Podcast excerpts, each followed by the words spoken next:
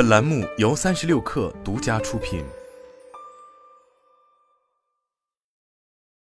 本文来自三亿生活。短视频作为移动互联网浪潮中的集大成之作，如今不仅仅被腾讯视为是全场的希望，同样也成为了支付宝的新宠。没错，现在支付宝不仅能看 NBA，更是可以刷短视频了。日前有消息显示，支付宝 APP 在首页新增了看一看卡片，用户点击后就会跳转至生活频道观看短视频或直播。这也就意味着，顶着国民级 APP 帽子的支付宝，终于也开始有了超级 APP 的样子。早在二零一九年时，支付宝方面就已宣布全球用户超过了十亿，成为了全球最大的非社交类 APP。时至今日，坐拥八亿月活的支付宝显然也无愧于国民级 APP 这个称号。相信几乎每一位国内的移动互联网用户都或多或少用过支付宝。然而，支付宝在国内互联网行业的存在感似乎匹配不了这样的体量，因为除了移动支付外，大部分人根本不会在其他时候打开支付宝 APP。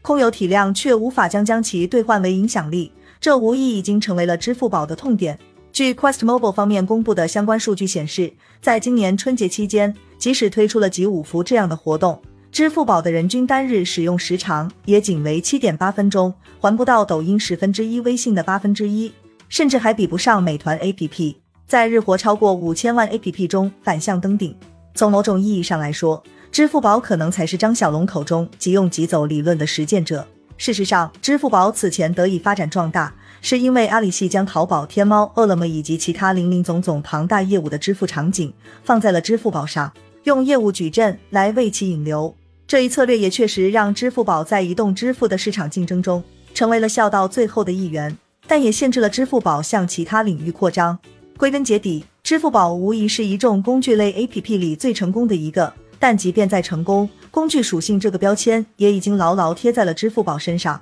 工具类 APP 的困境就在于，它们往往是为了解决用户某个或某几个特定需求而生，比如支付宝之于移动支付，墨迹天气之于天气，美图秀秀之于修图，也导致用户只有需要解决需求时才会打开。但即用即走的结果，就是这类 APP 的越活跃用户规模很高，可用户粘性却低的可怕。有用户却无流量，也正是工具类 APP 的命门。然而，扩张是刻在互联网公司 DNA 里的。既然有了庞大的用户规模，自然就会想要将挖掘用户价值进而变现。这一点，微信在做，抖音在做，没道理支付宝就做不得。可问题在于，没有人会将时间消耗在一个支付工具上。毕竟，时间对于个人而言是近乎无限且无价的，但荷包里的钱却是有限的。天天在支付宝上买保险、买基金、买理财产品，这得是多有钱才能实现？让用户在支付宝上消耗更多的时间，这也就成为了他们如今的头等大事。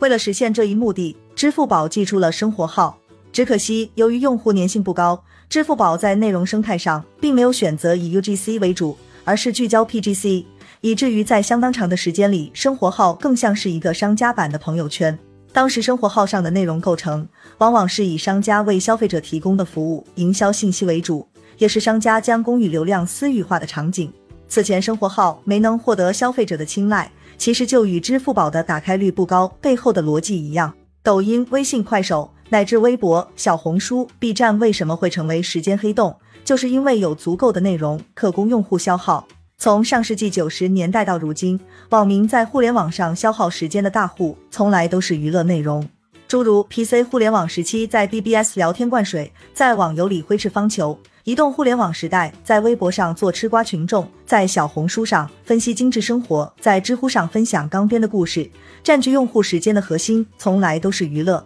但支付则是与钱紧密联系在一起的，绝大多数人对待钱的态度都很严肃。所以，支付宝就只能另辟蹊径。要说当下互联网行业中杀时间效率最高的产品，显然就非短视频莫属了。相比于图文，视频天然更讨好眼球。毕竟，文字与真实的物理世界不是一一对应的，而是建立在符号系统的基础上。如果缺乏抽象思维，从文字联系到真实世界是相对困难。可视频则是所见即所得。再加上建立在触发、行为、不确定奖赏和投入组成的上瘾模型的短视频，核心目的就是为了上瘾，为了让用户的大脑更多的分泌多巴胺，强调的是及时满足。只不过短视频本身的产品形态确实真挚完美，但短视频业务想要成功却是另一回事。继抖音、快手后，做短视频的厂商可谓是有如过江之鲫。但目前就只有微信的视频号实现了在一定程度上的突围。抖音和快手之所以能够将大多数竞争对手扼杀在摇篮里，